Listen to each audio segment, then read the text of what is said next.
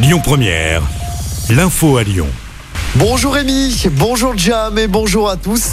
À la une de l'actualité, évidemment, cette grève des enseignants aujourd'hui, c'est notamment pour contester le protocole sanitaire dans les établissements scolaires.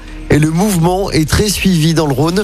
Plus de 150 établissements du département sont fermés et plus de 60% des enseignants sont en grève aujourd'hui.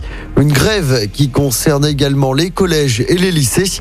À Lyon, une manif partira du rectorat à 14h.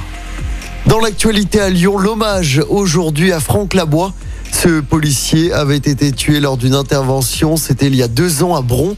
Il avait été fauché volontairement par un fourgon. Une cérémonie d'hommage aura lieu ce midi dans le 8e arrondissement de Lyon, rue Bataille. L'allée Franck Labois sera inaugurée à l'occasion. Le maire de Lyon, Grégory Doucet, et le préfet du Rhône seront notamment présents. La garde à vue d'un Lyonnais prolongée hier soir dans l'affaire de la tuerie de Chevaline. Il s'agit d'un motard déjà entendu comme témoin en 2015. Des vérifications sur son emploi du temps sont actuellement en cours.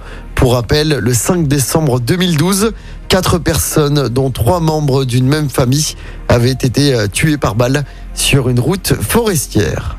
Il était soupçonné d'agression sexuelle sur au moins six enfants dans un club de foot de Saint-Priest où il était bénévole. Un homme de 60 ans a été condamné à 5 ans de prison hier. Il a reconnu les faits et il est retourné en détention.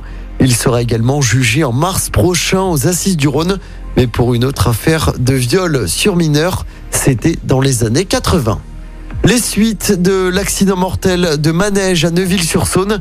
C'était en mars 2018. Un père de famille avait perdu la vie. L'accident avait également fait plusieurs blessés. Le propriétaire du manège a été condamné à deux ans de prison, dont un an ferme hier. Le contrôleur de cette installation a lui été relaxé. Une Olympiade des métiers à Eurexpo. 600 jeunes qui exercent 64 métiers s'affrontent en ce moment.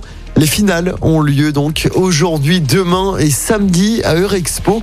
Les vainqueurs pourront d'ailleurs représenter la France à Shanghai pour les mondiaux cette année.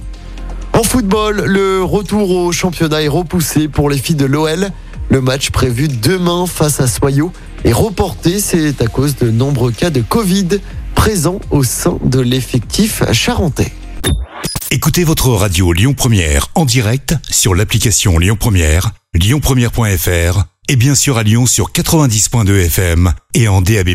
Lyon Première